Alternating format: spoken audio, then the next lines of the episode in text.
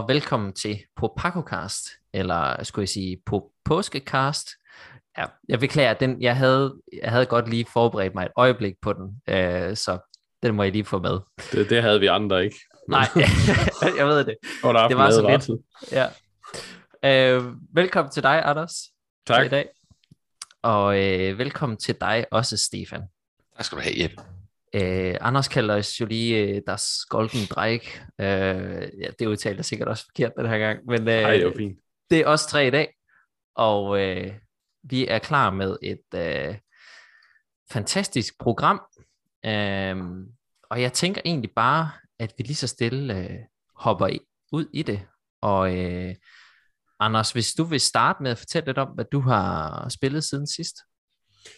Jamen altså, jeg har hvis man går ind på Popaco.dk, så kan man se, at jeg har haft sådan rimelig travlt, faktisk. Mm-hmm. Um, først var det Elden Ring, så blev det uh, uh, Rune Factory 5, og så Atelier Sophie, som også er færdig. Den har bare ligget ved Lasse i en periode. Um, og uh, så Lego uh, Skywalker så er jeg i gang med, og uh, 13 Sentinels, Aegis Rim til Switch. Uh, men ind imellem alt det, så, så har jeg vendt tilbage til en gammel passion. Og nu i anledning af, at altså det er på Game Pass, men nu er det så også i den her måned, at det også kommet på PlayStation Plus, så tænker jeg, hey, alle tiders øh, lejlighed til at tale om Slay the Spire. Mm. Og det, det er et spil, jeg har spillet siden det var i Early Access for nogle år siden. Og det er et spil, jeg sådan vender tilbage til et par gange om året. Øhm, lad mig forklare, hvad det er. Øh, det mm. er en, et, et deck building rogue-like. Og okay. øh, deck building, det er, hvis man forestiller sig Magic, men at man laver sit dæk i løbet af spillet, i stedet for inden du sætter dig ned. Øhm, det vil sige, du starter med et basis dæk med nogle kort, og så efter hver minikamp frem mod, mod slutningen, så får du tilbudt x antal kort, hvor du så kan vælge et at tilføje til dit dæk. Så dit dæk bliver egentlig først færdigt, når du møder... Dit dæk er egentlig færdigt, når du møder den sidste boss, kan man sige. Mm. øhm, og så er det et roguelike. Øh, og i modsætning til et spil som Hades, som er et roguelite, så øh, er det her ikke et spil, hvor du får nogle ting, der gør dig bedre fra run to run. Øhm, de ting, du får af kort og øh, relics, som er sådan nogle ting, der giver dig nogle bonus og sådan noget, det er noget, du får i løbet af dit run. Øhm, men næste gang, du starter på et nyt run, der starter du næsten fra scratch. Altså det eneste okay. forskel er, at du, hvis du når tilpas langt, så har du lidt flere muligheder for din start. Det kan være, at du får lov til at gå af med et kort, eller får lov til at bytte din start relic, eller hvad det måtte være. Men generelt så er det øh, fra scratch hver gang. Øhm, den måde, man bliver bedre på, og det, der gør, at man bliver bedre, det er simpelthen, fordi man lærer spillet at kende, og man lærer øh, mekanismerne, man lærer fjendernes mønstre, og så videre, og man lærer selvfølgelig korten, vigtigst af alt at kende, og finde ud af, hvad, hvad, hvad fungerer sammen, og sådan. Men, men det er et, øh, som sagt, jeg er ret vild med, med brætspil, ved dem, der kender mig godt, og, og også, også med deckbuilding, siden jeg spillede Dominion i sin tid. Øhm, så derfor var deckbuilding-genren på PC var altid noget, jeg var tiltrukket af. Men det er altid Slay the Spire, jeg vender tilbage til, selvom jeg mere eller mindre har spillet dem alle, der findes. Øh, fordi det er det, der sådan er bedst balanceret, føler jeg. Men også masser af variation, og der er ikke så meget andet. Altså det handler om dit run. Der er ikke en hel masse historie og sådan noget, og det er egentlig fint nok, synes jeg. Øhm, så, så derfor er det et spil, jeg, jeg altid vender tilbage til. Det er rasende svært, øhm, men det er også et spil, der i starten, når du spiller det, føler du, det her det er fuldstændig random, og der er ikke nogen måde at vinde det på. Øh, men når du så har omkring 50-100 timer under bæltet, begynder man at vinde hele tiden, mere eller mindre. Okay det gør man ikke, men, men i hvert fald, du, du går fra at have en sejrsprocent måske 10-5 til at have over 50 procent. Ja. Og vigtigst af alt, så er det vel også et tidspunkt, hvor man sådan kan se, hvorfor man døde også. Altså sådan, ja, og det går hurtigt. Ja. Altså, det ja. får man meget hurtigt. det lærer man meget hurtigt. Ja. Hvad er det, er det uh, randomly generated, de maps, du kører igennem, eller er det de samme encounters, du kører?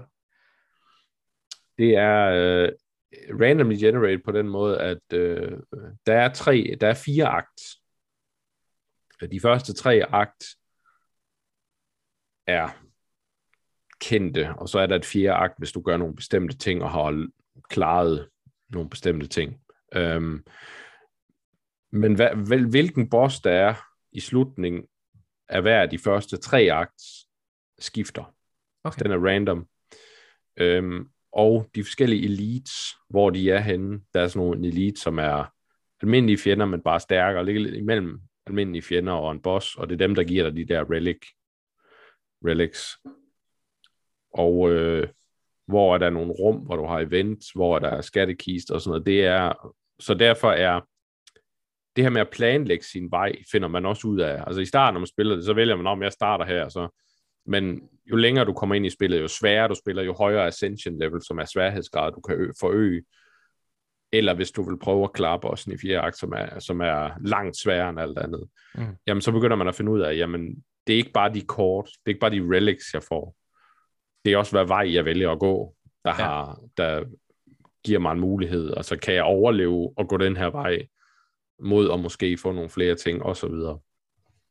Øhm, men omvendt så er det også sådan, at, at altså, når, du, når du har sådan en, en generering der, så giver den et seed, som har et nummer, så du kan faktisk godt give det til nogle andre og sige, jeg, okay. jeg har vundet det her, hvis du vil prøve at, at vinde det her. Og, ja. og, og, og hvis de løber den vej, så vil deres, de kort, de får tilbud og sådan noget, vil være nøjagtigt det samme. Okay. Øhm, så, så efter at det er genereret en gang, hvis man indtaster et seed, så er det ikke genereret. Men, men hvert nyt run er randomly generated. Modtaget. Okay, jamen det, det på en eller anden måde, synes jeg, altså sådan, den, når du skaber et seed, så er alting ligesom prædefineret ud fra det, at der er de her yes. bosser, hvis du går til højre, så får du de her kort, hvis du går til venstre, så får du de her kort. Ja, ja. det giver god mening.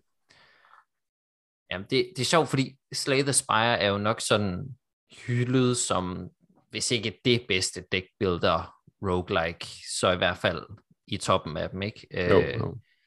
Og, og det er også sjovt, fordi sådan et spil som uh, Monster Train har jeg jo synes godt om, og jeg ved også bare, at hvis jeg åbner Slay the Spire, så vil jeg også synes om det. Så det er sådan, jeg synes, jeg har, det har vi sikkert alle sammen, nogle af de der spil, hvor vi ved, vi vil vi vil synes om det, hvis vi øh, starter det, men af en eller anden grund, så er vi ikke kommet der til endnu, eller sådan. Hmm.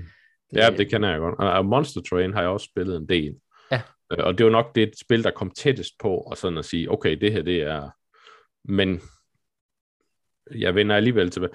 Der er en anden ting ved Slay the Spire, som ja. de gør, øhm, og, og det er... Øh, og det lyder forkert i 2022 at tale om Blizzard-magi, men, men dem, der kender Blizzard of Old, ved, hvad jeg snakker om. Altså den måde Diablo 2 føltes på, den mm. måde spil føltes på i WoW, øh, den måde det føles at spille et kort i Hearthstone. Altså det der med, at lyden, animationen, den tid, det tager fra noget sker, er sådan helt perfekt. Ja. Det giver sådan en mærkelig følelse i kroppen. Ja. Uh, og det har Slay the Spire. Altså okay. alt i det spil føles helt rigtigt. Ja. Um, og, det, og det har også ødelagt mange af de andre spil for mig, fordi jeg på, ah, ah, det hakkede lidt, da jeg spillede. Nej, ja. nej, det kan jeg ikke. Det kan ja. jeg ikke. Um, så uh, ja. Ja. Jeg tror, man kan hurtigt komme til sådan og hvad skal man sige, overse, hvor vigtigt det er, de der små detaljer, som at der er den rigtige effekt, når du for eksempel kaster et kort ned, at der, hvis der er noget støv, eller der er der kommer en lydeffekt, eller altså at den er punchy nok, men uden at det lyder som om, at øh, hele brættet det ryster og sådan noget. Altså der, der er alle de der bitte, bitte små grafiske effekter og lyde og sådan nogle ting, som gør, at det bare det at spille et kort for eksempel føles godt, eller bare det at kaste et spil, eller ja, mm-hmm. alle sådan nogle ting, det, som er uhyre vigtigt for, at et spil føles godt at spille. Men det er også interessant, så mange professionelle Hearthstone-spillere, for eksempel, der har forladt Hearthstone og Magic og så videre, mm. for simpelthen at fokusere på en online karriere, hvor de streamer Slay the Spire. Ja. Det, det siger jo noget, må man sige. Ja, det gør det. Um, og, og det er altså... Det er også rart at have et spil, hvor du kan få den der oplevelse af, som kortspil kan give, hvor du siger, jamen, hvis jeg mestrer mit dæk, hvis jeg bygger det ordentligt, men jeg skal ikke tænke på, at jeg skal købe packs eller et eller andet. Mm. Jeg køber spillet, og så har jeg et super godt spil med en kæmpe genspilsværdi i øvrigt, altså fordi der er ikke to runs, der er ens. Og, øh, og du kan både stige i Ascension levels op til level 20, som mm. tilføjer en masse ting, men så er der så også bossen i fjerde akt. Og slå den i sig selv kræver også... Øhm, ja. Altså jeg har spillet det flere hundrede timer, og, og det er først nu, det lykkedes mig at slå den boss med tre af de fire klasser. Sådan. Og, og jeg, jeg vinder de første tre akt hver run. Altså. Ja. Men, men det, det er lige sådan et... Og, og, og den der følelse af, at når jeg skal huske, hvis jeg vil slå det, så skal jeg bygge mit dæk frem mod det. Og sådan. Altså det er... Men der er også nogen, du kan også vælge, og der er også nogen, der speedrunner Slay the Spire, hvor de tager de første tre akt. Jeg så en, der... Jeg tror, jeg tror verdensrekorden er... Er det 10 minutter eller sådan noget? Mm og et run, et helt run for mig tager cirka en time. så, så, så, så det, laver altså, der, Ja, jeg ved ikke. Men, men der er så meget dybde i det, og, og det er interessant ja. at, at se nogle af de... Uh, nogle af dem, der startede med sådan at stream og, og lave YouTube-videoer om, sådan, der er en, en, en, en gut, der hedder Jorbs, uh, J-O-R-B-S, som var sådan den, den første, der begyndte at lave content til Slay Spire, sådan rigtig. Han har lavet sådan noget, der hedder Over-Explained Runs, hvor han simpelthen tager et run, og så det tager 6 til 8 timer. hvor han så simpelthen forklarer ja. alt. Fra ja. første sekund, hvorfor han kigger på sit dæk på det tidspunkt, og alt det der. Og, og mm. det, altså det virker voldsomt, men når man først er inde i slædesbar, så er det faktisk vildt interessant at høre fra, fra nogle af dem, der, der, der vidderlig kan vinde i streg på højeste sværhedsgrad mm. og så videre. Ja. Altså jeg synes, det er imponerende, at man kan have så sådan en selvreflektion og selvindsigt, altså sådan at, at kunne analysere sit en, hver eneste træk, ikke? Altså sådan, det er jo også et eller andet sted en, en evne at kunne sådan at sige, okay, ja, det, til det at er, her. Det, ja. det er meget imponerende. Han sidder med ja. Excel-ark og Paint for og, og, og alt muligt. Det, det er ret sjovt at se, hvis man, hvis man virkelig kan lide theory crafting på, på et helt andet niveau. Så, så skal man tjekke ham ud i hvert fald. Slaget ja. Fedt. Cool. Jamen, øh, Stefan, vil du være frisk på at fortælle lidt om, hvad du har spillet så? Det kan du tro. Øhm, jeg har lige været i øh, sommerhus i nogle dage, og der spillede vi jo The OG Magic the Gathering. Mm. Øhm, det har vi det altid meget sjovt med at spille noget, øh, spille noget Commander. Øh, men inden da, der øh, gennemførte jeg jo øh, Elden Ring, og øh, det lykkedes for mig at tage det der Elden Beast, som jeg synes er så elendigt designet, mm. at jeg blev nødt til at hoppe tilbage og spille noget, som, øh, som står mit uh, hjerte meget nært, og det er jo, uh, som det vil lytte og regne ud øjeblikkeligt, er Sekiro Shadows Die Twice. Uh, jeg, jeg, købte, jeg købte det simpelthen igen til, uh, til min Xbox. Mm. Og det skuffer bare ikke, det spil. Altså, det er jeg ved godt, at, øh, at Elden Ring er utrolig stort og utrolig flot. Øh, men det, jeg synes virkelig ikke, at Elden Ring, det er det når.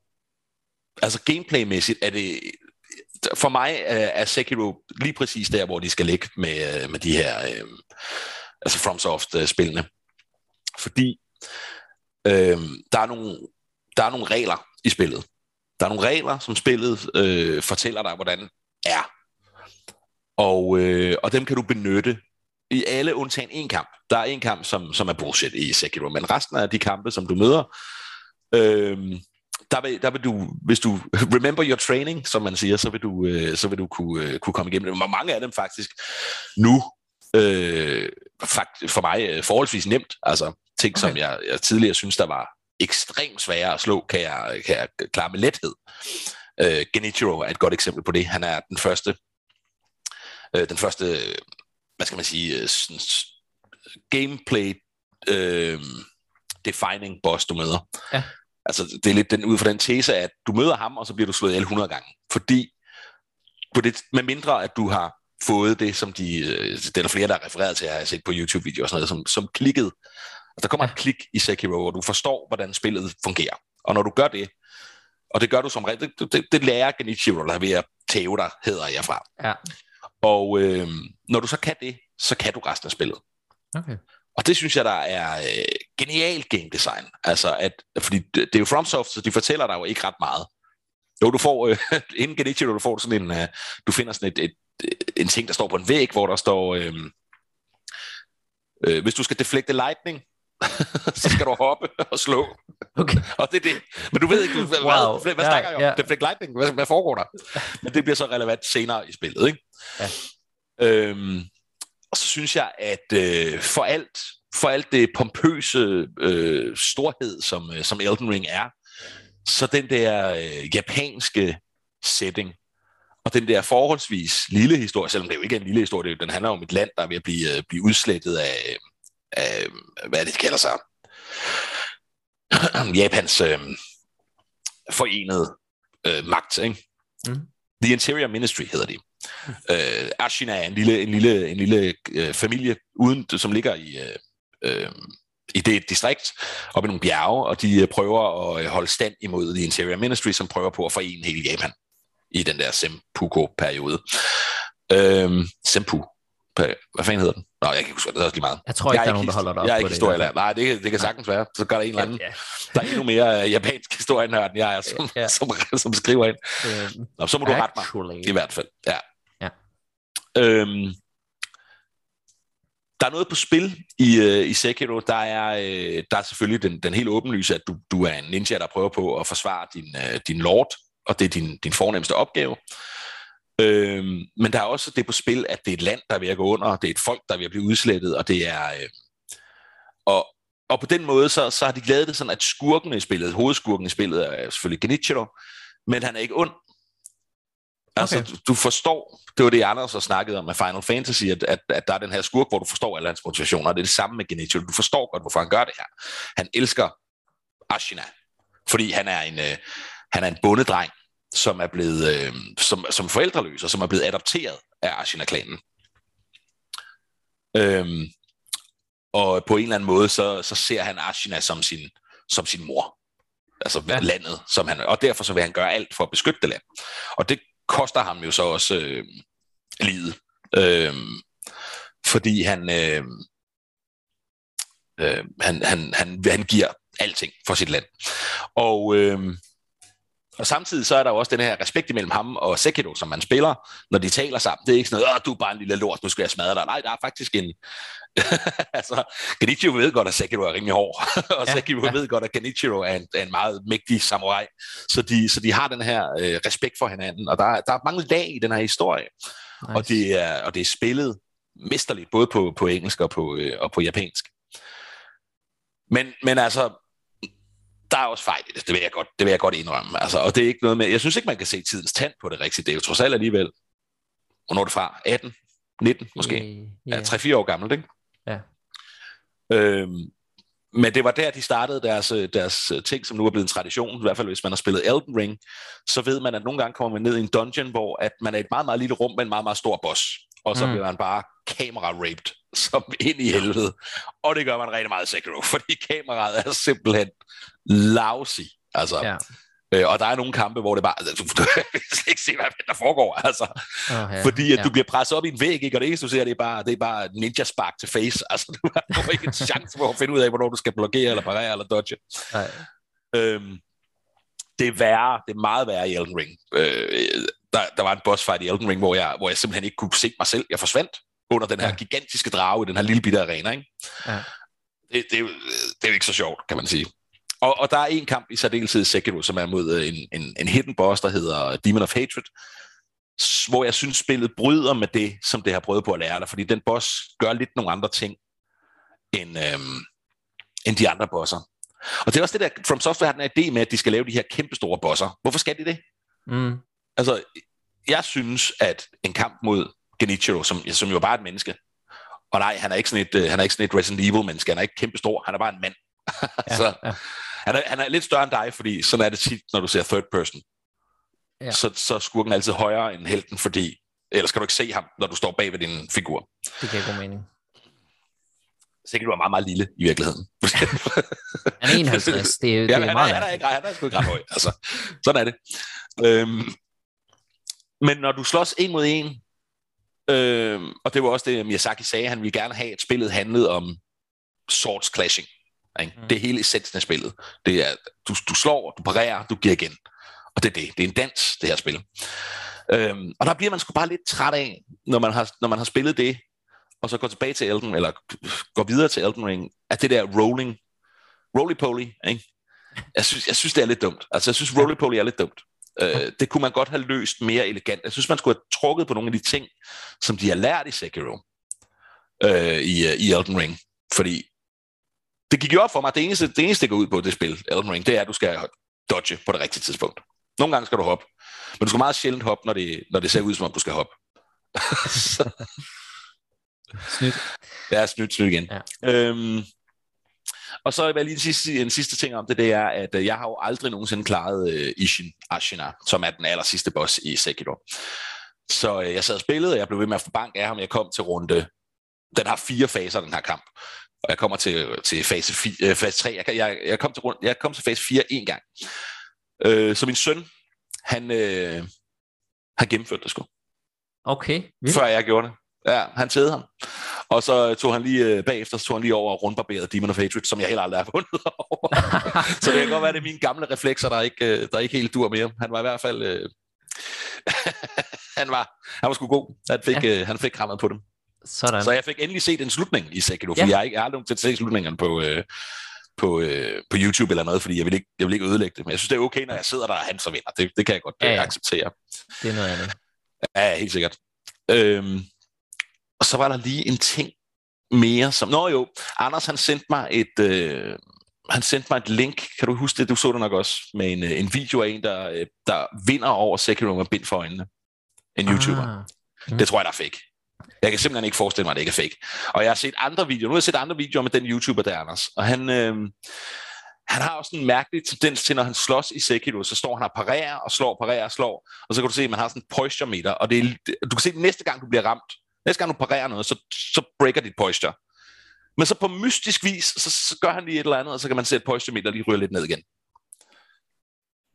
Og jeg mener ikke, han gør noget in-game. Jeg tror, han trykker på en lille knap, eller et eller andet, han har sat. Okay, så kan han lige skrue ned for den. Ah, men Lil, Lil Abby, han er officiel uh, speedrunner. Han er med til Summer Games Done Quick og sådan noget. Hvis han havde cheatet, så var det blevet opdaget. Han er bare så god. Altså, længere er den ikke. Men altså, det, Han har ikke, altså, han har ikke, lige- han har ikke lige vundet netop- over Sekiro med bind for øjnene. Det har han jo, simpelthen jo, ikke. han har. Nej, han har ikke. Det kan ikke lade sig gøre, og, og, Anders. Jo, det kan sagtens lade sig gøre, fordi Sekiro er et spil, der handler om mønster. Når du lærer mønsterne, så kan du spille det blindt.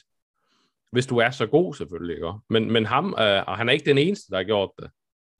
Du kan finde flere derude, der har slået Sekiro med bind for øjnene. Jeg tror ikke på det. Øh, hvis du, jeg, jeg så forleden en, en Reddit-diskussion omkring, hvad der var de sværeste bosser i uh, From Software.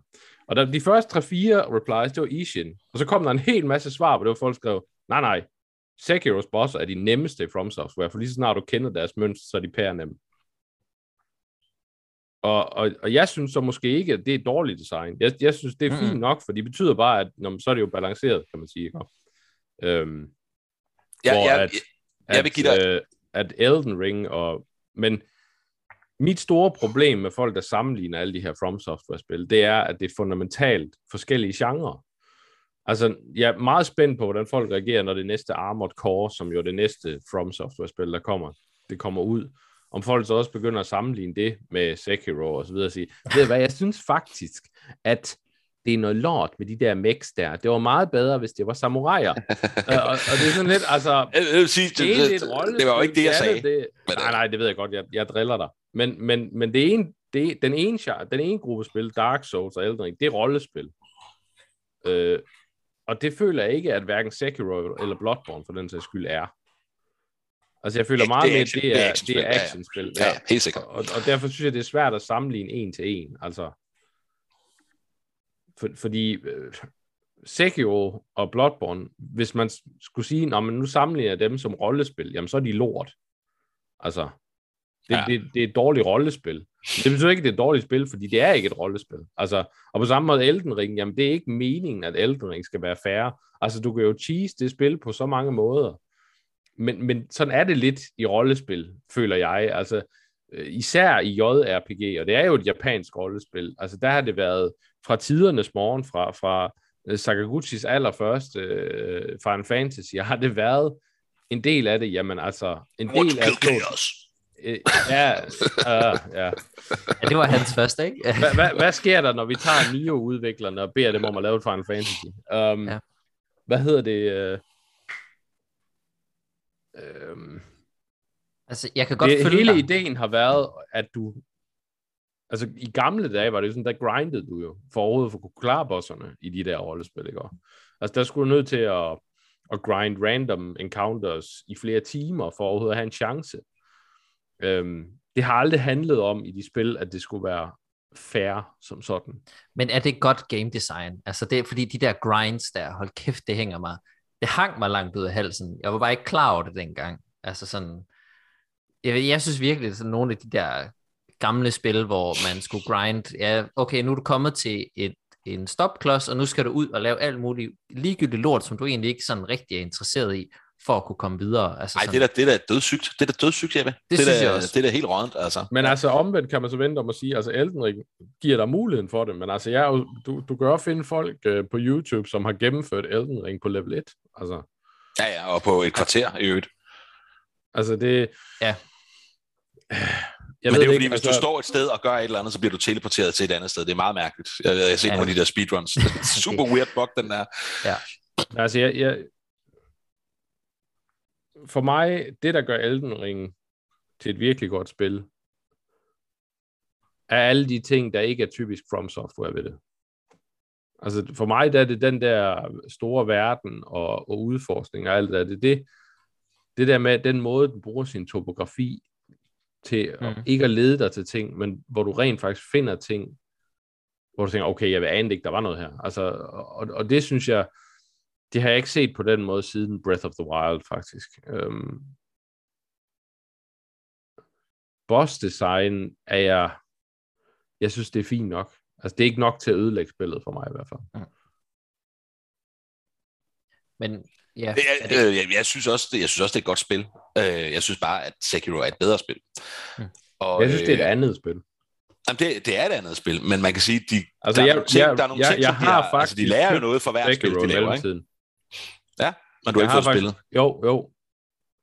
Men jeg nåede ikke ret langt i det, for jeg kunne simpelthen ikke holde ud og høre på det der klang, klang, kling, klang hele tiden. Og det er fedt. Så ondt i hovedet er det. men Jeg tænker, altså, det her, det er 30 timers klingklang. Altså, det... Ja, det er det.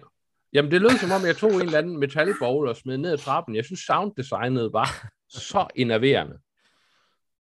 Øhm, men altså, det er jo altså, det, det er ikke noget, der er... der er ikke sådan en, øh, en soundslider, kling klang, øh, 0 Nej, det tror okay. Jeg ikke. Det kunne være rart ellers. Men øh, ja. Ej, jeg, Altså, jeg, jeg ved ikke, det kunne jeg ikke lige holde til. jeg kan godt følge dig i, at der er forskel på spillene, men det er jo klart, at hvis der, hvis der er nogen, der spørger mig, okay, nævn nogle spil, der minder om øh, Dark Souls for eksempel, så vil jeg jo selvfølgelig nævne From Software-spil allerførst. Eller, ja, okay, nu har jeg spillet Elden Ring, hvad for nogen skal jeg spille? Altså, der tror jeg da, jeg vil nævne Dark Souls, før jeg vil, så vil jeg nævne Dark Souls, så vil jeg nævne Bloodborne, og så nederst Sekiro måske. Ja.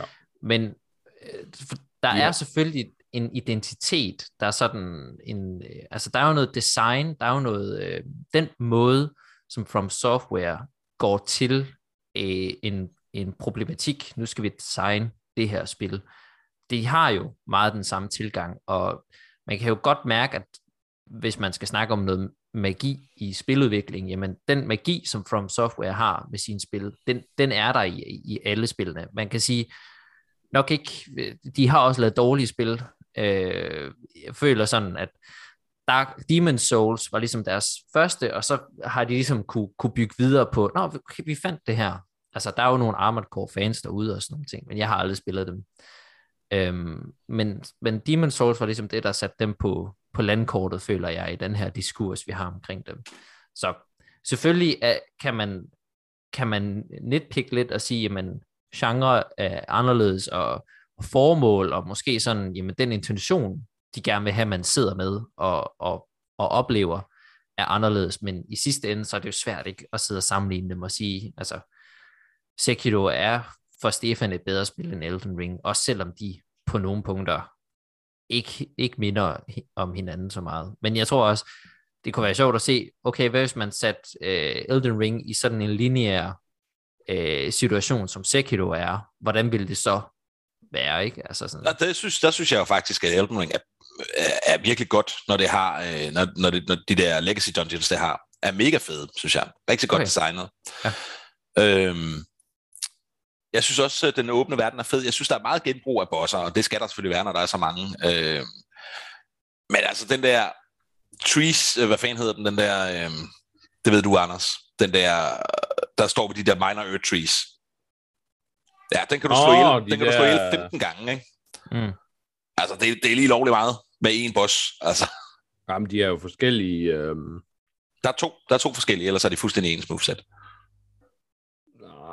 Jamen, der er jo den der rotte der, som også er sådan Earth Tree Guardian. Den er da helt anderledes. Jeg kan ikke huske, hvad den hedder. Ja, men der, der er 15 af den der. Måske men altså, ja, ja men, men, men i et open world-spil vil der altid være genbrug. Altså, det kan du ikke undgå. Af bosser. Altså, jeg, jeg, altså, jeg synes jo, uh, main-bosserne er meget varieret. Jeg synes ikke, de ligner hinanden. Nej, nej, nej, nej det gør de ikke. Øhm. Det, ja, altså, det, det er der, er, er det en nødvendig ting? Du har open worlds er lige med genbrug af bosser. Altså, nu har jeg ikke spillet Breath of the Wild, men jeg ved ikke, altså, er der...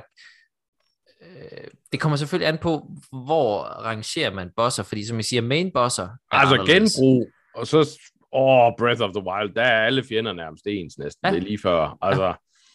jeg synes, der er meget mere variation i fjendedesign og sådan noget i Elden Ring. Mm. Det er der i forhold til Breath of the Wild. Det synes jeg også. Det er helt enig men jeg synes, der er for meget genbrug af bosser. Jeg synes, der er for meget genbrug af dungeons, som er, som er den, altså den, det er fint nok, du går i tusind forskellige dungeons, men det er jo den samme dungeon. Altså. Der er jeg enig. Helt enig. Altså, ja. de der, alle de der små dungeons, de har mere eller mindre samme udformning, og det synes jeg er en fejl.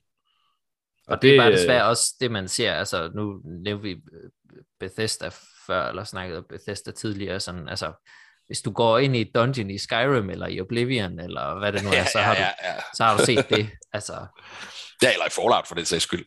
Ja, eller Fallout, ja.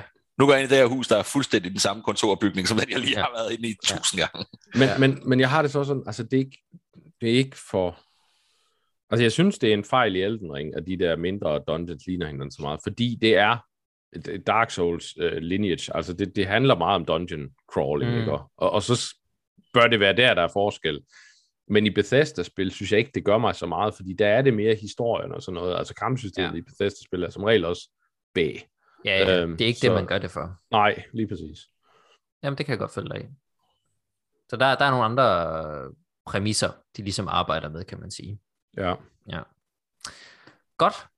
Øhm, fra øh, From Software til noget øh, ganske andet, så har jeg spillet et spil, der hedder Norco, Øhm, jeg er ikke, øh, ikke færdig med det, men jeg er sådan rimelig langt, øh, kan jeg vist øh, sjuse mig frem til.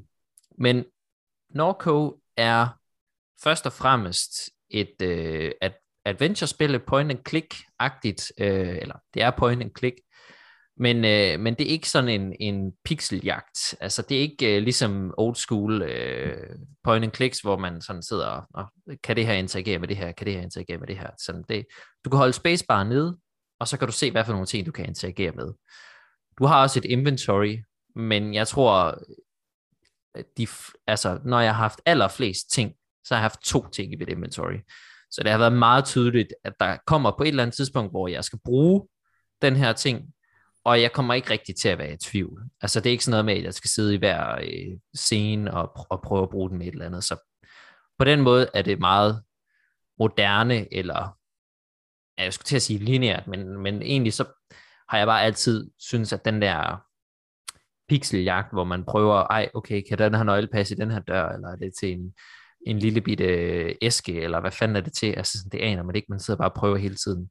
Ja, ja. Den, har de, den har de fjernet, og det er jeg meget glad for, fordi det er ikke derfor, jeg har spillet de spil. Øhm, men, øh, men Norco er øh, det beskriver det selv som en, en gotisk sydstatsfortælling. Og øh, den er, det foregår i Louisiana i, øh, ja, i USA, som er en af de sydstaterne der, hvor et, det er sådan den her lille by, der hedder Norco, hvor der er et olieraffinaderi, der hedder Shield, der ligesom har, hvad skal man sige, overtaget byen. Altså, det var en, en lille bitte flække, som ikke rigtig havde nogen fremtid, eller hvad man skal sige, indtil Shield så kom og var ligesom, så drev det ligesom industrialisering og alt sådan nogle ting i den her by. Det er sådan et øh, post-futuristisk industriel, øh, hvis man sådan skal smide nogle termer efter det. Øhm, og den handler ligesom om, at du spiller hende her øh, øh, Kay, som er som, som vender hjem til Norco efter nogle år øh, i resten af USA, efter du har vandret lidt rundt. Øh, og det er så efter din mor er død. Og det er ikke nogen spoiler, fordi det åbner spillet med. Så du vender ligesom hjem til den her by, efter din mor er død, igennem det her øh, kraftforløb. Øhm, og øh, man har en bror, som man ligesom prøver at finde. Og man finder hurtigt ud af, at ens mor var blevet, som ligesom var blandet ind i mange mærkelige ting i løbet af det her kraftforløb. Og øh, historie, altså, jeg vil egentlig ikke fortælle mere om historien, men mere bare sådan om, hvad det er, der gør, at det er interessant og, og hvad skal man sige, være i det her, fordi det er nærmest så småt som noget kan blive. Altså det handler om, om relationen mellem en mor, en datter og en bror, og så ja, ens sådan søgen efter mening og hvad den her hvad ens mors altså fortid har været. Øh, og det starter, det starter virkelig tungt. Altså sådan, det, er, det er et dystert spil, som så til gengæld lige så stille bliver lidt lettere. Altså hvor, hvor man kommer igennem historien, så kommer der nogle mere konkrete situationer og sådan nogle ting, som man så, hvad skal man sige, udforsker. Øhm, men en af de ting, som spillet gør rigtig godt, det er øh, lyddesignet. Altså et er, at soundtracket er virkelig godt til sådan at sætte sådan en, en stemning af, ja, at det, er sådan, det, det er som om, at man hele tiden har det her shield-raffinaderi øh, i, i baghovedet, når man sådan bevæger sig igennem byen. Øhm, og det virkelig sådan understøtter den her gotiske stemning, der er. Og så er der, så er der bare noget med lyddesignet, altså selve sådan, og karaktererne, de har ikke de har stemmer, men de udtaler ikke ordene. Altså det er tekst, som der så kommer øh, altså lyd på, øh, som er sådan lidt, lidt robotagtig. Øh, ja, og jeg, jeg kan jo egentlig starte med at sige, eller ikke starte, men jeg kan sige, at det er sådan, det er pixel øh, baseret. Altså, øh, det er sådan, ja, pixel art på en eller anden måde. Uden at være sådan en, øh, og forsøge at, pr- at prøve at være helt old school, så er det sådan stadigvæk, altså har det lidt det der gamle look, men på en lidt mere moderne måde. Det er faktisk et virkelig flot spil, synes jeg. Ja. Øhm, og på den måde, der passer den der robotstemme, som øh, karaktererne har indover. Og de, de, de tuner stemmen mega fint i forhold til, hvad det er for en karakter, de gerne vil have. Så altså, selvom man ikke kan høre deres reelle stemme, så er det meget tydeligt, at de har en personlighed i den stemme, de så har givet det. Øhm, ja, og det er bare, det, du har sådan et, øh, du har et mindmap, som de kalder det, hvor alle karaktererne og alle de personer, du møder, de ligesom bliver plottet ind, og så til sidst, så har du sådan et stort net af, og øh, det var der, det var din øh, mors kæreste, og det her, det var, øh, og ham der, du mødte ude i sumpen, og når, så er der øh, den der, en klient, din mor havde, og sådan nogle ting, som alle sammen er, er bundet virkelig fint sammen, som man så kan genbesøge, så kan man ligesom klikke på dem og sige sådan, okay, hvad er det egentlig, du ved om dem? Og de bruger det på en ret kløgtig måde. Øhm, jeg, jeg tror egentlig, jeg, jeg, jeg kunne snakke ret længe om det her spil, fordi jeg synes, det er virkelig godt. Jeg synes, det er et rigtig, rigtig, rigtig godt spil. Øhm, det har en virkelig god historie. Den er fortalt virkelig godt. Den er godt skrevet, uden at være sådan... Det er, sådan, det er lidt, hvad skal man sige, lidt løftet.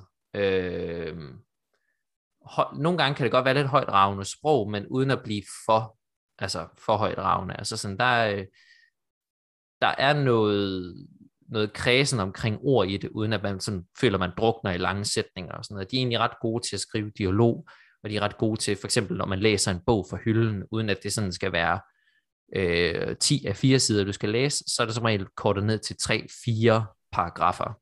Øhm, så hvis man savner et adventure-spil, point and click spil, som kan fortælle en virkelig god historie og vække en masse stemninger, så vil jeg varmt anbefale det her. Øh, for, fordi jeg synes, det er et rigtig godt spil, øh, som virkelig har noget, de kan, kan byde, byde ind med. Øh, det ser fedt ud i hvert fald. Ja, det, det ligger på Game Pass, men jeg tror kun... Det det. Øh, jeg ved faktisk ikke, øh, om det er til andet end PC. Er det det? Ikke nej, lige nu. Nej. Det, nej, det er det ikke. Dammit, foiled again. Ja. Så, ja, men det, altså, det kan køre på alle. Hvis du har en bærbar, så kan du køre. Ja. Hvis du har en toaster, så kan du køre det på den. Altså. Ja, det er ikke et krævende spil. Øhm. Du har en toaster. ja. Koble din toaster op på Game Pass, og så ja. enjoy. så good to go. Ja. Så det kan i hvert fald varmt anbefales. Man skal, men jeg synes også, at det er vigtigt at sige, at man skal vide, hvad man går ind til, fordi det er underligt. Det er rigtigt. Det er det. øhm, altså, hvis man forventer sådan en, en, en mere straightforward historie, eller måske sådan noget Life is Strange, eller hvad vi ellers har Adventure Games, så det er mm. ikke det, du får her. Altså, det Nej. er, det er, øh, hvis man kan sige, det er point and click art house. Mm. Altså, det, det ligger for mig tættere på unpacking, end det gør på Life of Strange, for eksempel, i måden den fortæller på. Det kan jeg ja. godt følge i.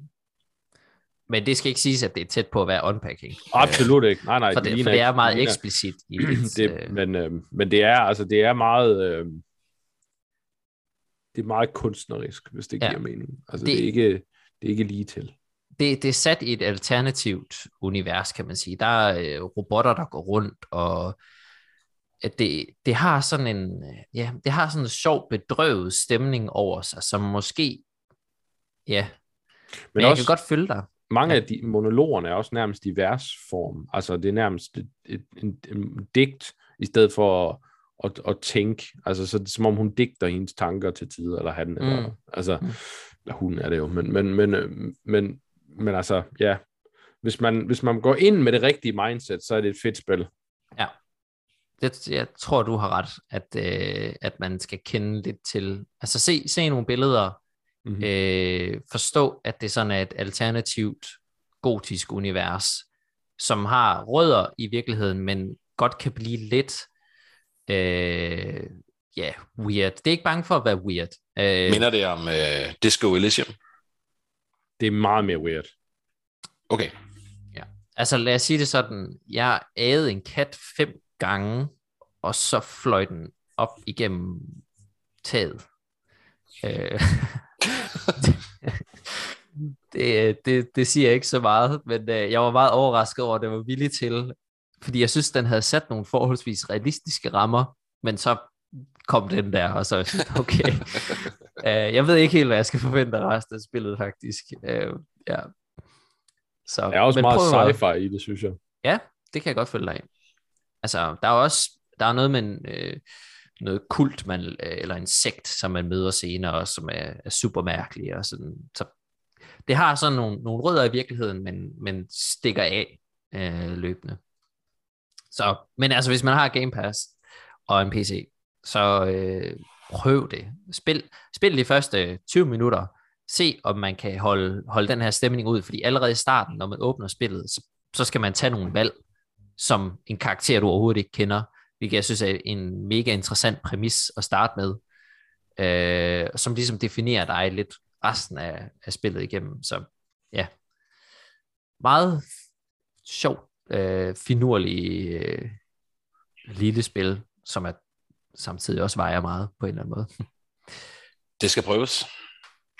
Det synes jeg, det er i hvert fald øh, anbefale det. Godt. Jeg tænker, det var det for spillet siden sidst. Og så hopper vi ind i øh, nyheder. Og øh, det første spil er faktisk sjovt nok øh, et point-and-click-spil, som øh, jeg har her på, på dagsordenen. Nemlig, at øh, der kommer et nyt Monkey Island-spil. Øh, Return to Monkey Island hedder det. Og øh, det er af den originale skaber, Ron Gilbert, øh, som er, har ligesom sat det her i værk sammen med øh, det er Devolver, der udgiver det, og Lucas Arts har ligesom, at de har nok bare givet tilladelse til det. Jeg tror, det er deres eneste indvold, øh, altså den indflydelse, de har på det. Fordi det er, virker til at være rimelig meget Ron Gilbert, der bare kører, kører videre med det her. Og øh, hvornår det helt præcis er sat i historien, det har jeg ikke sådan lige... Fordi han har tidligere udtalt, at han gerne vil fortsætte, hvor han slap. Altså han har lavet etteren og toeren, og der er jo kommet en del flere efterfølgende. Så han har tidligere ved at sige, at jeg vil gerne sætte det som, hvis jeg skulle lave det igen, så ville det være som træeren. Men der er ikke rigtig, det er ikke rigtig blevet bekræftet, om det er en træer, eller hvad det er. Men øh, der er i hvert fald mange af de originale skabere, der er med på det her. Så, øh, og det udkommer øh, i år. Øh, hvornår er ikke helt offentliggjort endnu.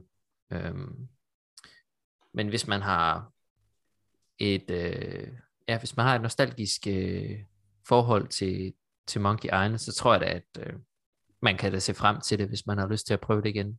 Jeg har ikke rigtig selv stiftet det, det store bekendtskab med Monkey Island. Øhm, Ung, Jeppe. Det er det, der er med dig.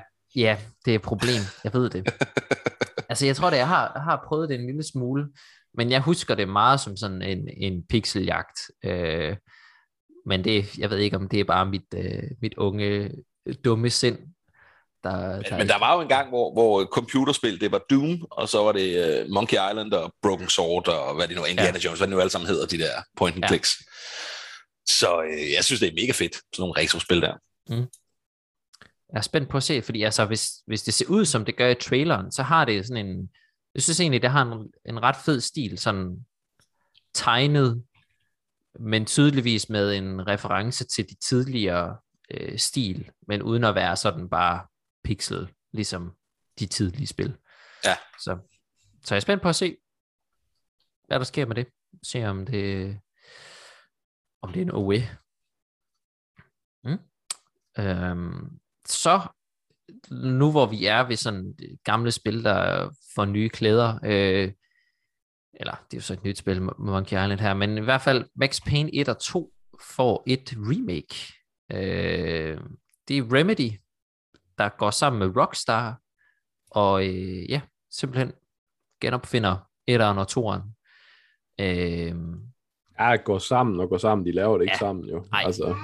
De har fået tilladelse af Rockstar til at bruge IP'en, som de så kan lave øh, til et nyt spil. Eller det bliver finansieret af Rockstar. Hvorfor er det Rockstar, der har øh, IP'en? Var det ikke Remedy, der lavede det første? Jo, men Rockstar jo, men... købte den, og så Nå. lavede de den der forfærdelige træer. Um... Ja. Den har jeg ikke hørt om. Nej, det gør ikke noget. Det er et møgspil. Altså det, ja, det kommer an på, hvad, hvad man vil have ud af Max Payne, fordi jeg synes trods alt, træeren bare er et Men hvad er bullet time? Bullet time, Jeppe. Og så, det får du i træeren. Så hvis du vil have mere bullet time, så kan du roligt give dig i kast med træeren. Men det gik, det var sådan, det var en, en lidt en afstikker. Det, det gik lidt væk fra, eller det blev lige pludselig, hvis jeg skulle kalde Max Payne 1 og 2, ville jeg kalde dem sådan lidt øh, gammeldags noir, men øh, Max Payne 3 blev sådan lidt mere, blev mere moderne noir. Altså det vil sige, hvis man sådan kigger lidt på, altså sådan en afdanket øh, politibetjent, der sådan øh, prøver at genfinde sit identitet i det her sådan lidt nye, moderne, hvor han ikke kan gøre det på den måde, han gjorde det engang-agtigt. Det er sådan, det er Max Payne 3. Øhm. Men ja, de vil i hvert fald lave øh, etteren og toeren igen. Øh, jeg er selv svært glad for, for etteren og toeren. Øh, det er jo nogle fede historier med noget fed action. Øh, så jeg er meget spændt på at se, hvordan de... Ja, så var lidt af Remedies okult sprinklen over det, ikke? Altså, de har, ja. øh, de har sådan en, en særlig tone, når de fortæller historier. Det har de nemlig. Altså, ja, ja, mit store spørgsmål, og det er lidt fjollet, men øh, hvem skal, være, hvem skal spille hovedrollen? Ja. Mark Wahlberg. Købt. Var det ikke ham, der spiller Ja. ham i filmen? Jo, det var det, det var, var det. Suk. Ja. Jamen det er rigtigt, altså fordi øh, vil de stadigvæk gå med, at det er Sam Lakes øh, ansigt, der sådan ligner, at han hele tiden lugter til en virkelig fæl prut, øh, der sådan bliver klistret på karakteren, og så har de en stemmeskuespiller indover, eller kører de det lidt mere, som andre moderne spil gør. Altså, jeg Øh. synes jo, jeg synes jo, det skal være Sam Lake. Ja, Han er, han er Max Payne. Altså, Ja. ja. sådan det. Og så Ja. ja. finde en eller anden øh, stemmeskuespiller. Mm. Um, Ja. Det skal under ingen om... Altså, jeg er glad for, at det her kommer, øhm, fordi øhm, jeg synes jo, Rockstar, de ødelagde fuldstændig den serie med træerne. Altså, det kan godt være, at selve shooter-delen var okay, øhm, men, men altså, det var... Altså, det var som om, de sagde, at det der, alt det, der fungerede ved 1'eren og 2'eren, det kan vi gøre på en anden måde. Altså, Ja. nu skal han være skaldet og fed og masser af farver, og, og det var sådan Ja. en stik imod alt det, der gjorde Max Payne fedt. Ja. Øh, altså, det var tydeligt, at Rockstar fattede ikke, hvad der fungerede ved Max Payne. De sagde, oh, det er bullet time, det, det er det, det handler om. uh, og ja, jeg ved ikke, altså det, men altså, min, mit, jeg synes Rockstar er nedre. det, ved, det ved man godt, hvis man kender mig, men, Ja, men altså, øh, jeg, jeg, jeg glæder mig sådan til at se, hvad de gør her. Og, og det er jo tydeligt, at Remedy kunne heller ikke lide træerne. Altså i, Nej. i, i Alan Lake er der jo, Alan Wake er der jo en, kan man jo finde en lille reference, hvor, hvor der kommer en, en, en helt anden slutning efter toeren, øh, end det, der sker i træerne. Um, så jeg, jeg glæder mig til, at de her to super gode spil, og så håber jeg egentlig, at de bygger en lille slutning ind efter toeren, så, Ja. så man sådan for alvor kan sige, jamen træerne, det er ikke kanon, det er, Ja. Det er, Det er Ja, altså, jeg ikke, afstikker. det er en afstikker af Men betyder det, at Remedy ikke arbejder på uh, Control 2? Fordi Ikke så bliver jeg skuffet. tror jeg Så bliver jeg skuffet. Det troede jeg, at det var in the works, og havde været det længe. Men, uh, okay. må ikke, må ikke de har et eller andet på Altså, tegnebrættet. Jo, men... altså de er jo heller ikke helt små. Altså mig bekendt er Remedy også nogle af dem, der arbejder med flere ting på en gang. De arbejder også både med Control og med nogle af de her remaster Alan Wake på samme tid, så Ja. jeg tænker, de har et eller andet i, på tegnebrættet.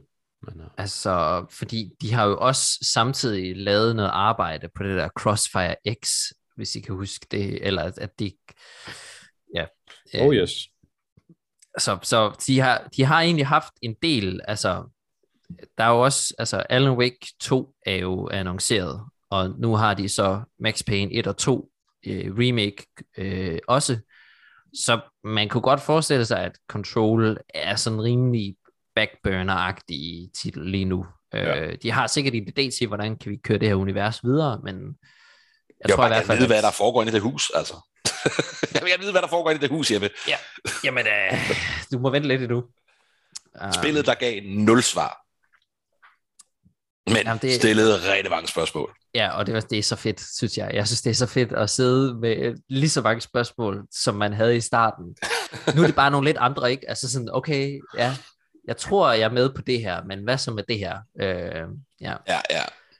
men altså man kan sige, at der er en grund til, at der ikke kom et Max Payne 4, tænker jeg, fordi øh, altså, Oh, det at normalt så nogle, altså det, det virkede i hvert fald tydeligvis til, at Rockstar gerne vil have, at det var en franchise. Altså sådan, nu har vi købt den her, nu laver vi træeren, og øh, prøver at køre det videre på en eller anden måde, men Ja. Jo, men altså, hvorfor laver man det så? Altså, jeg, jeg, nej. nej, Det, altså, hvor, hvorfor laver man det om så? Altså, Ja. Godt spørgsmål. Så nu er øh, Max Payne i, øh, forhåbentlig i de rette hænder. Øh, jeg vil sige, hvis de annoncerede det her remake efter, øh, hvad fanden hedder det, øh, det der tv-program, de også lavede, eller sådan Quantum, break. Quantum Break, er det det? Ja. ja. Hvis, de, hvis de annoncerede det efter, altså sådan, så er det lavet Quantum, Quantum Break, og så nu laver vi et Max Payne 1 og 2 remake, så vil det være sådan, hmm, har I det rigtige mindset til det? Men det er jo ret tydeligt, at de, Hvad var, hvad var der galt med Quantum Break? Det ligger på Game Pass. Jeg har ikke hentet det, fordi jeg synes, jeg sådan kan huske i mit baghoved, at det skulle være noget lort. ja, det var sådan lidt et, et, et de forsøgte jo at inkorporere sådan en tv-serie-agtigt i spillet, så det sådan var gameplay-elementer brudt op med sådan rigtige skuespillere, bare sådan øh, lidt, lidt animeret-agtige, øh, Var det ikke det? Jo, det var sådan noget, men det var, ah, ja. det, ja. ja. Det er i hvert fald ikke en særlig god historie, og så tror jeg også bare sådan, det endte med, at uh, gameplayet uh, led lidt under det, fordi de sådan gerne ville gerne ville lidt tilbage til noget Max Payne-agtige shooter, men kombineret med noget andet, og ja, det, det føles bare lidt som om, at de, de missede på mange punkter, både med historien og med, med gameplay og sådan. Okay. Så, så følelsen af, hvis de skulle sige, nu skal vi lave Max Payne igen, øh, så ville jeg nok tænke sådan lidt sådan, ah. Men efter Control, så øh, synes jeg virkelig, de har vist, okay, I forstår shooter-delen, og I forstår, I forstår faktisk jeres identitet, fordi den der mystiske, underlige thriller, øh, noir vibe, som Remedy ellers virkelig har fat i, den, det synes jeg, den drøber ned i, det, det, det er der også i Control. Mm. Altså, ja, altså Control var i den grad vejen tilbage for, for ja. Remedy. Altså, det var ja. virkelig en, en, et super godt udviklet team, der lige vågnede op igen. ja, ja, det var det. Ja. Holder vi øje med. Så øh, en lille, øh, ja, lille update eller noget, noget ekstra omkring Activision Blizzard. Øh, de øh, hæver lønnen for quality assurance tester og gør dem til fuldtidsansatte i stedet for kontraktbaseret øh, eller kontraktansatte. Og øh, hæver så lønnen til minimum 20 dollars i timen for dem. Bortset lige fra Raven Softwares quality assurance tester, der er i gang med at etablere en fagforening. Og øh, den er jo sådan, det er jo en både årsag, den her, fordi et, fedt, at de øh, forbedrer forholdene for QA-tester. Det er sådan 1100 mennesker eller sådan noget, der, der får bedre forhold, hvor der også stod noget med, at de får også adgang til de samme ja, altså bonus og, og ting og sager, som andre fuldtidsansatte gør.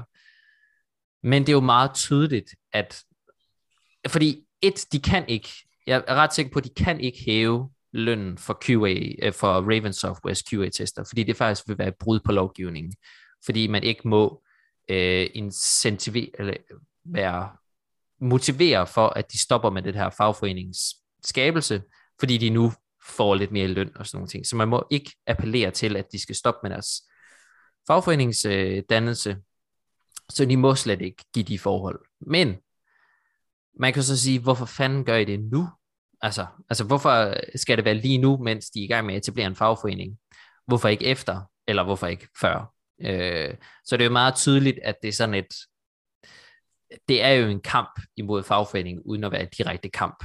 Øh, så det er jo dejligt for de andre medarbejdere, at de får positive ændringer, men virkelig ærgerligt, at det bliver brugt som sådan et kort i kampen mod fagforeninger. Og det er bare sådan, ja, selv, selv når noget virker rigtigt, så er det stadigvæk forkert, når det, når det kommer til Activision Blizzard. Det, øh, ja. Altså, jeg, jeg vælger at fokusere på at sige, at jamen, øh, der er trods alt alle de andre, som så har det for bedre forhold nu. Og, ja. øh, og Microsoft har været ude at sige, at de vil ikke stoppe øh, nogen forsøg på at lave fagforeninger. Og derfor kan man regne ud, når de resterende vil også få det bedre, lige så snart en øh, overtagelse slår igennem. Så, ja. så altså, øh, man må tage øh, de små ting. Og så, ja. Jamen, det er rigtigt. Uh, man kan sige, der er jo der er jo, de er jo virkelig dybt nede i et hul, så alt, der, der gør det bedre, er jo bare godt, kan man sige. Ja, ja. Ja. godt. Og øh, sidst, men ikke mindst, så var der sådan et, øh, ja, hvad fanden hedder det, investeringsmøde fra øh, CD Projekt Red Group, øh, hvor der var noget nyt omkring øh, The Witcher 3 Wild Hunts sådan, øh, current gen opgradering, som er øh, blevet forsinket. Øh, de havde jo sagt, at den vil komme her i andet kvartal, øh, men øh, de har så udskudt den på ubestemt tid. Og øh, det er jo så kommet frem, eller ikke kommet frem, men de havde i hvert fald hyret Saber Interactives russiske afdeling til at stå for den her øh, opgradering. Og øh, jeg ved ikke, om I har hørt det, men der er jo en invasion i Ukraine af Rusland, så det skaber jo ligesom nogle problemer på den front. Så derfor har øh, CD Projekt valgt at hive det hjem det her projekt, så de kører det in-house nu i stedet. Men det betyder så også, at der ligesom er en kæmpe forsinkelse i processen. Og øh, ja, man forstår jo godt, at de trækker det ud af Rusland, og det kan man jo et andet sted kun sige godt. Men ja. øh, Ja, der er mange, der prøver at dreje det her. Ah, men det er uh, City Red og udviklingshelvede og sådan noget. Sådan ser jeg det slet ikke. Altså, mm-hmm. ja, det er det helt rigtige valg, og, og selvfølgelig vil der komme en lille forsinkelse, men, øh, men de skal nok få det øh, fikset. Jeg, jeg synes, det er ja. rigtig fint, de gør det. Det synes, Jamen, det jeg. synes jeg også. Og et eller andet sted, så synes jeg også, at det er rigtig fint, at de prioriterer det her, i stedet for at tænke sådan, vi skal have det her lort ud af døren, som de mm-hmm. har gjort før. Mm-hmm. Altså sådan, på, på en eller anden måde, er det alligevel en, en, en ændring i deres måde at håndtere et projekt på, som jeg egentlig ikke, som vi ikke normalt har set for dem. Nej, enig, før. enig. Jeg synes, det er, det er fedt. Ja. Og, og på den, i samme ombæring, så annoncerede de så også, at øh, Cyberpunk 2077 nyeste, eksp- næste, eksp- 2077 expansion, der er jo ikke kommet noget siden, øh, først kommer i 2023. Øh, og altså mind mig lige om, men øh, er det her, er Cyberpunk 2077 ikke et spil fra 2020? Øh, december 2020, eller hvornår det kom? Eller jo, det? jo, det, jo, det er det. Jo. Ja, fordi det kom i, i samme ombæring med de nye konsoller, ikke? Øh, jo, jo, jo, det gjorde det. Så altså i princippet tre kalenderår efter udgivelsen kommer deres første expansion. Øh, det synes jeg er lidt vildt at tænke på, hvor lang tid det er. Øh, jeg ved ikke lige, om det er mig, der sådan har en, en forkert idé af, hvor lang tid sådan nogle øh, expansions, de bør komme efter. Men øh, jeg synes i hvert fald, at... Øh, jeg tror, de har haft travlt med fix spillet. Ja, og har, har de fikset det der? Så. Jeg ved det ikke, altså fordi... Øhm, altså jeg var inde og spille det for et tid siden, og jeg... jeg altså, jeg, der, det var Stefan, der, der lige fik prøvet ind. Ja, det. Hvad hedder det? Hvad hedder det? Nej, men jeg, jeg, jeg spillede det, jeg synes ikke, det var... Altså, jeg, jeg synes, jeg mødte ikke nogen boks eller sådan noget. Nej. Slet ikke. Øhm, men jeg, jeg synes heller ikke, at det var... Bare de ting, jeg var træt af ved det, at det, stadigvæk, det var stadigvæk Cyberpunk GTA, og det gad jeg ikke rigtigt. Men altså, jeg ved, Joachim har spillet det her i sidste uge, mm kastede han sig ud ind i det første gang, og han sagde, at der var sket en del ændringer i NPC'er og sidequests og sådan noget. Så ja. det kan godt være, at det er blevet godt nu. Jeg ved i hvert fald, at det, jeg sådan hører fra forskellige dele af nettet, det er det rimelig positivt. Ja, Jamen, det er rigtigt. Jeg har også godt hørt, at der, at der er kommet små, små forbedringer hister her. Og så kan man jo så sige, hvor meget, hvad, hvad kan de egentlig forbedre på? Fordi kernen er jo Cyberpunk 2077, og hvis man ikke kan lide øh, Cyberpunk 2077, så kommer man nok aldrig til det. Nej, nej. Øh, så, så bugs, bugs er selvfølgelig en ting. Øh, kernen er jo selvfølgelig noget andet. Øh, men det kan jo være, at øh, expansion kommer i samme ombæring som med en stor ændring eller et eller andet. Men, øh, i hvert fald crazy, de laver en DLC tre år efter. Det synes jeg er helt vanvittigt. Det synes jeg, jeg synes det også. Det, øh, men altså, det burde jo godt blive et spil. Ja. Men, men omvendt, omvendt, kudos for, at de ikke bare smider bolden, ligesom ja. Anthem for eksempel. Ja. Altså de rent siger, nej, vi har trods alt en hel masse mennesker, der købte det her. Nu, nu, nu laver vi noget til det. Men det, og det kommer så også frem, eller de sagde, annoncerede jo så også, at der er 18 millioner solgte øh, til Cyberpunk 2077, så der er jo også en del at sælge øh, expansion til. Jo, jo. Øh, hvis det er en, en betalt expansion, det går jeg ud fra, det er. Øh, jeg tænker ikke bare, at den er gratis. Og man kan sige, uh, CD Projekt Red har jo altså gode, uh, har et godt ry i forhold til at udvikle god DLC. Uh, for der var jo noget go- god DLC til Witcher 3. Men de havde også et godt ry for at lave gode spil, Jeppe. Touché. Så, ja. Jeg tror bare ikke, de skal skrive selv. Nej.